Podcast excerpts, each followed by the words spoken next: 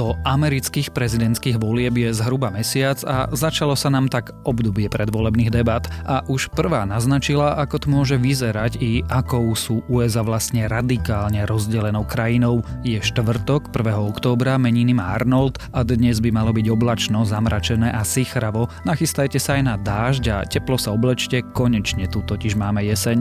Denné teploty by sa mali pohybovať medzi desiatimi až sedemnástimi stupňami. Počúvate Dobré ráno, denný podcast denníka SME s Tomášom Prokopčákom. Radostné dobré ráno. Zahoď starosti, vyžeň z tela pocit nevyspatosti a pozri, aký je krásny deň. Veď so simkou radosti získaš nekonečno dát, volaní a správ len za dvacku. A navyše, prvý týždeň máš bez obmedzení zadarmo. Tento podcast a celého operátora v appke ti prináša radosť. Tvoj digitálny operátor.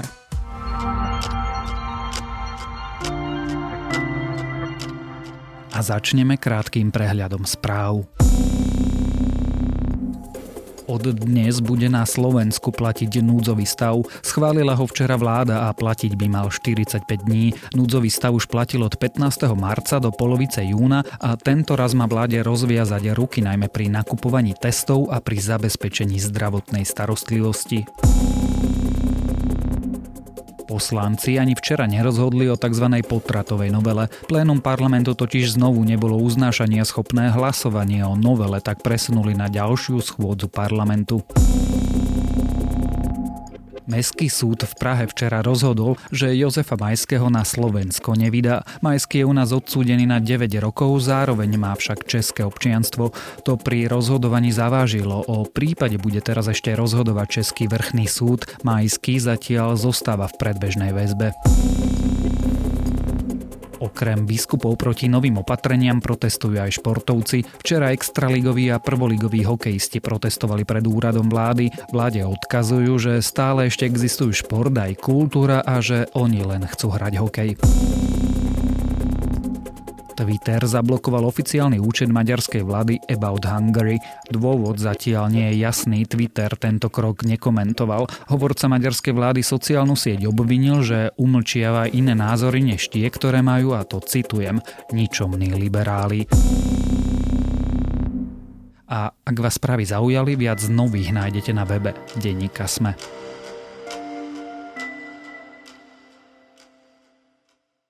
Klapni, ty klaun. V Spojených štátoch majú zhruba mesiac do prezidentských volieb a prvá debata medzi kandidátmi bola zúrivá, vášnivá a často nezvyklo nedôstojná, čo sa teda medzi Donaldom Trumpom a jeho protikandidátom Joe Bidenom práve odohráva, ako vyzerá v ú es á prezidentská kampaň a kto v nej má navrh, sa dnes budeme rozprávať so šéfom zahraničnej redakcie denníka SME, Matúšom Krčmárikom. As we welcome the Republican nominee, President Trump. And the Democratic nominee, Vice President Biden.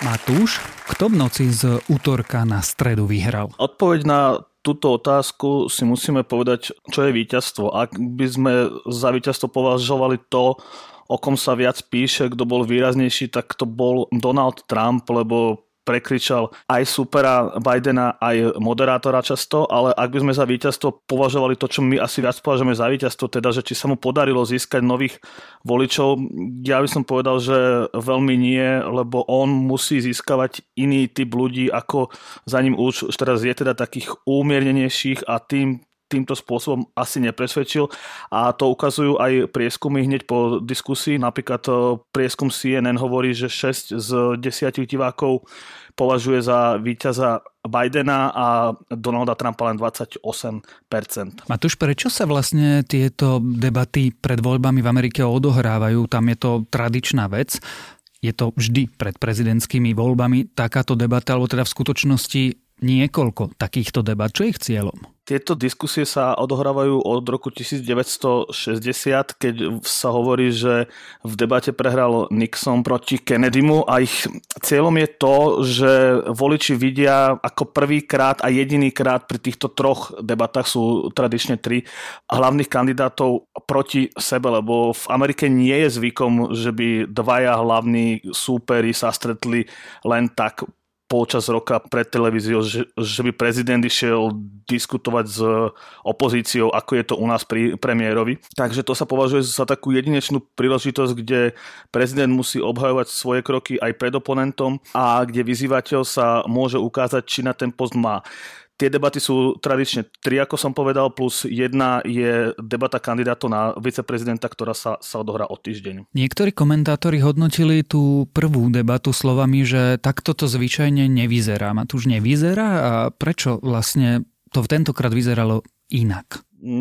Ja ti skúsim povedať taký môj dojem. Ja som vstal kvôli tomu pred treťou, lebo sa to začínalo o tretej a som si tak hodinu a pol zapisoval, čo sa dá, dá z toho použiť do článku a boli to naozaj také prekáračky, odveci témy, mimo programu, klamstvá chvíľami, už vyvrátené, päťkrát vyvrátená vec, ale Donald Trump to opakuje a myslí si, že keď to bude opakovať ešte desiatykrát a tam to povie hlasnejšie, tak že voliči si budú myslieť, že to tak je. Debaty takéto nebývali v minulosti, bývali to naozaj také vrcholné politické stretnutie, napríklad je legendárna debata z roku dvetisíc osem, kde John McCain sa bavil s voličmi a jedna z nich mu povedala, že sa obáva Baracka Obamu, že priniesie zlo a že je Arab. Na to jej on zobral mikrofón a povedal, že, že on s Obamom v mnohom nesúhlasí, preto vlastne aj chce byť on prezidentom. Ale pán Obama je teda veľmi čestný rodinný muž a že nemusí sa ho báť. To si nevieme predstaviť teraz v situácii, keď Donald Trump vniesol do politiky už od svojho nástupu pred piatimi rokmi, vniesol urážlivé prezývky, neustále napadanie súperov, kopanie do všetkých, aj do inštitúcií, do médií, aj do vládnych orgánov. Takže tie debaty sú teraz oveľa viac vyhrotené, ako tomu bolo napríklad eš, ešte v roku dvetisíc dvanásť, keď kandidoval Barack Obama proti Romneymu. Asi nie je ani úplne bežné, aby teda protikandidáta stále vládnúcemu prezidentovi hovoril, že je klaun, že má sklapnúť a podobne. To tiež nie je bežné, ale ja si myslím, že to vyplynulo zo situácie, keď každý z kandidátov dostal priestor na vyjadrenie a keď Trump rozprával niečo, s čím Biden buď nesúhlasil, alebo to bolo výslovné klamstvo, tak Biden sa, sa usmieval a to bolo vidno, lebo celá debata bola tak, že bola obrazovka rozdelená na polovicu a videli sme celý čas obidvoch kandidátov. A keď Biden rozprával niečo, čo sa, čo sa Trumpovi nepáčilo, tak ho Trump začal prerušovať a, a, a nenechal ho dohovoriť. A vtedy mu už asi došli nervy a povedal mu, že, že nech už je ticho, shut up po anglicky, sklapni, drž hubu, keď to tak chceme prekladať. Napriek tomu, že tú debatu opisuješ ako teda celkom bizárnu, o čom vlastne ona bola, alebo o čom teda pôvodne mala byť? No ona nakoniec nebola v podstate o ničom, lebo každý z kandidátov len zopakoval to, čo sme počuli od nich už dlhodobo, ale témy, o ktorých rozprávali, boli najcitlivejšia téma bola samozrejme pandémia covid devätnásť, kde Američania majú najhoršie čísla na svete. Majú tam viac ako dvestotisíc obetí, tak tam Biden veľmi tvrdo útočil na neschopnosť vlády. Trump sa obhajoval, že, že robili, čo mohli. Potom sa samozrejme rozprávalo o protestoch za práva Afroameričanov, ktoré prebiehajú stále v mestách. Tu bolo také výrazné, že keď sa moderátor opýtal Trumpa, či vie odsúdiť milície supremacistické, teda krajne pravicové až fašistické, tak to priamo neodsúdil, povedal len, že by sa nemali aktívne zapájať do protestov, mali by len tak akože dohliadať, alebo nevieme presne, ako to myslel. No, on povedal niečo v duchu, že stay down and stay tuned, teda a áno, stiahnite sa, ale buďte pripravení. Ale nezasahujte priamo do protestov, neútočte na demonstrantov, ale je to také, že mnohí to pochopili ako výzvu a podporu, že ráta s nimi do budúcnosti možno. Takisto sa hovorilo o nedávnom odhalení New York Times, že Trump neplatí prakticky žiadne dane z príjmu, čo Trump odmietol. On hovoril, že, že platí milióny a milióny, ale naďalej odmieta zverejniť priznania daňové z posledných rokov. A takisto bola téma aj klimatická zmena a, a ekonomika. Ale hovorím, že v týchto všetkých veciach sme sa ako keby nedozvedeli nič nové a takisto aj na záver, keď sa prezidenta opýtali, či by uznal porážku, keby prehral po hlasovaní počtov, alebo či by svojich priaznivcov vyzval počkať na výsledok pokojne, keby sa to, sa to naťahovalo na súdoch, tak Donald Trump povedal, že, že to nevie slúbiť. To je stále v tom duchu, keď Donald Trump už dva mesiace hovorí, že nevie, či uzná výsledky volieb, že on uvidí a, a uvidíme, čo bude. A to teda v kampani vytvára veľmi veľké napätie. Takáto predvolebná debata je vlastne takým symbolom alebo takým symptómom toho, ako vyzerá prezidentská predvolebná kampaň v Spojených štátoch. Ako vyzerá a je vôbec férová? Táto kampaň je veľmi špecifická kvôli pandémii. My sme zvyknutí na veľké mítingy, kde chodia desaťtisíc ľudí, kandidát každý deň v inom meste, stretáva sa, chodí po továrniach, po mestách a to je teraz veľmi obmedzené. Akože Trump robí nejaké mítingy, Biden ich robí veľmi obmedzenie a tie stretnutia sú také komornejšie, lebo on to zdôvodňuje tým, že nechce šíriť pandémiu. Trump na to hovorí, že nerobí míting, lebo by mu tam nikto neprišiel, čo je asi hlúposť, ale ako taký bonmot mu to možno vychádza. Ale Donald Trump má samozrejme tú výhodu, že ako prezident je na očiach. Joe Biden možno má práve že tú výhodu paradoxne, že Donald Trump je na očiach a všetky jeho pochybenia, najmä pri zvládnutí pandémie, sa prepierajú v médiách a nakoniec to môže dopadnúť, že, že tá kampaň zozadu, ako keby čo on ide, že nie je stále v médiách, bude nakoniec výhodná, lebo Donald Trump si to pokazí sám, ale uvidíme, ako to dopadne samozrejme. Tá druhá polovica otázky bola teda, či je férová. Je férová? Média v krajine sú veľmi rozdelené, politická reprezentácia je veľmi rozdelená, voliči sú asi veľmi rozdelení. Pokiaľ ide o férovosť, ako tie veci ako právny štát, sloboda médií, tak myslím, že Amerika na tom nie je tak zle, že, že teraz by sme to museli vážnejšie riešiť, ale ďalšia vec je, že tá kampaň prebieha veľmi oddelenie. To sú dva svety. Trumpov svet, kde je všetko úžasné a demokrati chcú zmeniť Ameriku, chcú zrušiť políciu. To je to, čo hovorí oni a Joe Biden a jeho svet, svet tých demokraticky naladených médií a ľudí na sociálnych sieťach zase hovoria o tom, že, že ak by malo pokračovať ešte vládnutie Trumpa štyri roky, že by to bolo katastrofou. Takže tá kampaň sa akoby nehovorí o tých istých témach, nemá nejaké veci, o ktorých by sa vedol spor. Tie kampane sú postavené na úplne iných základoch, na iných videniach sveta. Niekto vidí v protestoch v uliciach boj za ľudské práva, to je pri Bidenovi, niekto, kto je za Trumpa, v tom vidí útok na Ameriku, tak ako ju poznáme, a snahu anarchistov ovládnuť ulice, a tieto dve skupiny sa nestretávajú nikde. Takže to, ako Amerika je rozdelená posledné štyri roky, je teraz v kampani ešte výraznejšie. Ja sa totiž to pýtam aj preto, že správy tajných služieb hovorili, že posledné prezidentské voľby ovplyvňovalo Rusko. Teraz správy amerických tajných služieb hovoria, že okrem Ruska sa americké prezidentské voľby snaží ovplyvniť aj Čína a Irán. Tieto zásahy tam určite sú, ale tak ako nevieme, nikdy nevieme urobiť á bé test, nevieme, či by bez zasahovania Ruska pred štyrmi rokmi vyhral Trump, takisto nevieme posúdiť, do akej miery to má vplyv, ale myslím, že Amerika je dostatočne rozdelená aj bez týchto zásahov. Ty si to už naznačil a ono to napokon odznelo aj v tej prezidentskej debate. Spojené štáty sú krajinou najhoršie zasiahnutou pandémiou koronavírusu.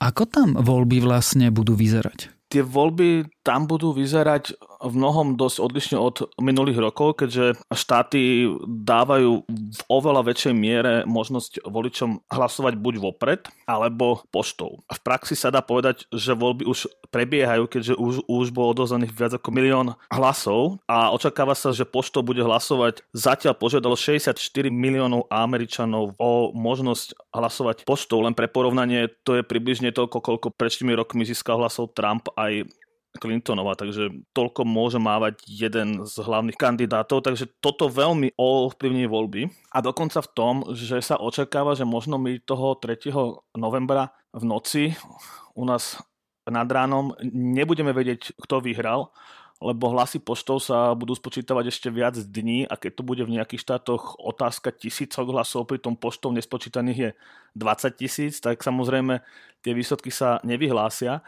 ale môže to trvať niekoľko dní a tam už sa hovorí o tom, že by mohli vzniknúť podvody, alebo minimálne Donald Trump naznačuje, že, že pri tomto hlasovaní poštou môže prísť k veľkým podvodom, aj keď teda dôkazy na to nemá. On má také nejaké anekdotické príhody, že vraj sa niekde našli vyhodené nejaké obálky, alebo že niekomu prišli dve obálky, ale jasné dôkazy o, o väčších podvodoch zatiaľ nie sú. Tomu ale nemusí byť ani v tom, aby spochybňoval voľby práve na základe takýchto obvinení.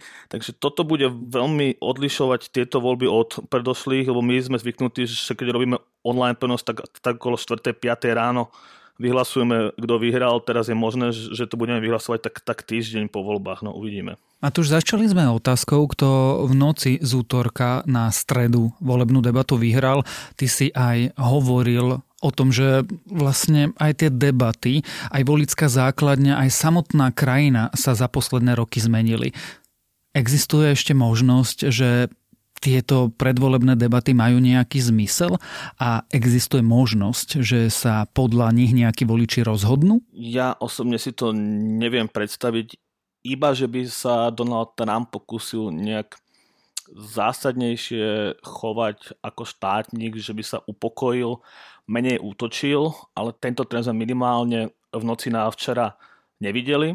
A nemôžeme veľmi očakávať, že by Trump v poslednom mesiaci kampane zásadne menil svoj prístup ku politike, lebo on kampaň tohto typu vedie prakticky odkedy v roku dvetisícpätnásť oznámil, že pôjde na prezidenta. On má ist, istých svojich voličov, ktorí sú veľmi verný, to je asi štyridsať percent, minule vyhral veľmi tesne pár štátov, takže nejakých nerozhodnutých získal, tých teraz postrácal, ale či v diskusiách ich môže získať späť, ja som skeptický, odborníci sú skeptickí, skôr sa, sa spoliehajú na to, že by sa mu podarilo nejakým spôsobom odradiť voličov Bidena od toho, aby išli voliť. Viem, že sa to ešte niekoľkokrát za tento mesiac opýtam, ale teda aj vzhľadom na prvú prezidentskú debatu. Kto vyhrá voľby? Súčasné prieskumy favorizujú Bidena, ale pamätám asi pred tými rokmi, že všetky prieskumy favorizovali Clintonovu. Trump to dal veľmi tesne v pár štátoch, ale,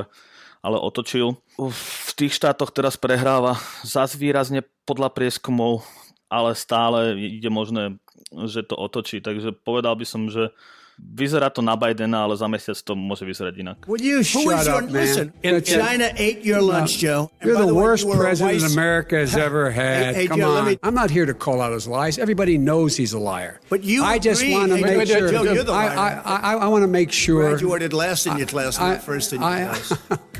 I want to make sure. Mister President, can you let him finish, sir? No, he doesn't know how to do that. You know what? You're not true. You're doing it. You're going to have true. Gentlemen. Is I hate to raise my voice, but I see it seems to be, why should I be different than the two of you? Tak uvidíme o prvej predvolebnej debate v Spojených štátoch i o tom, čo nám vlastne povedala, ako Spojené štáty dnes vyzerajú. Sme sa rozprávali so šéfom zahraničného spravodajstva denníka SME, Matúšom Krčmárikom.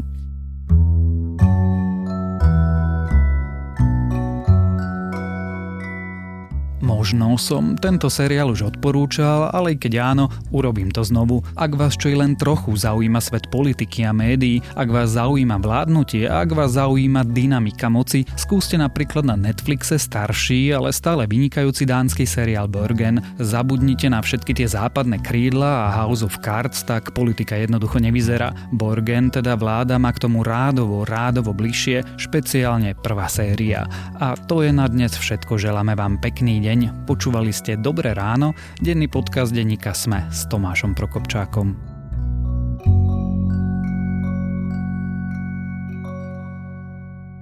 Dobré ráno sa skončilo, ale dôvodov na radosť máš stále dosť. Zahoď starosti, aktivuj simku radosti a pozri, aký je krásny deň. Nemusíš chodiť na žiadne pobočky, všetko vybavíš v apke a navyše môžeš dátovať, volať aj písať bez obmedzení prvý týždeň zadarmo. Tento podcast ti prináša Radosť, tvoj digitálny operátor.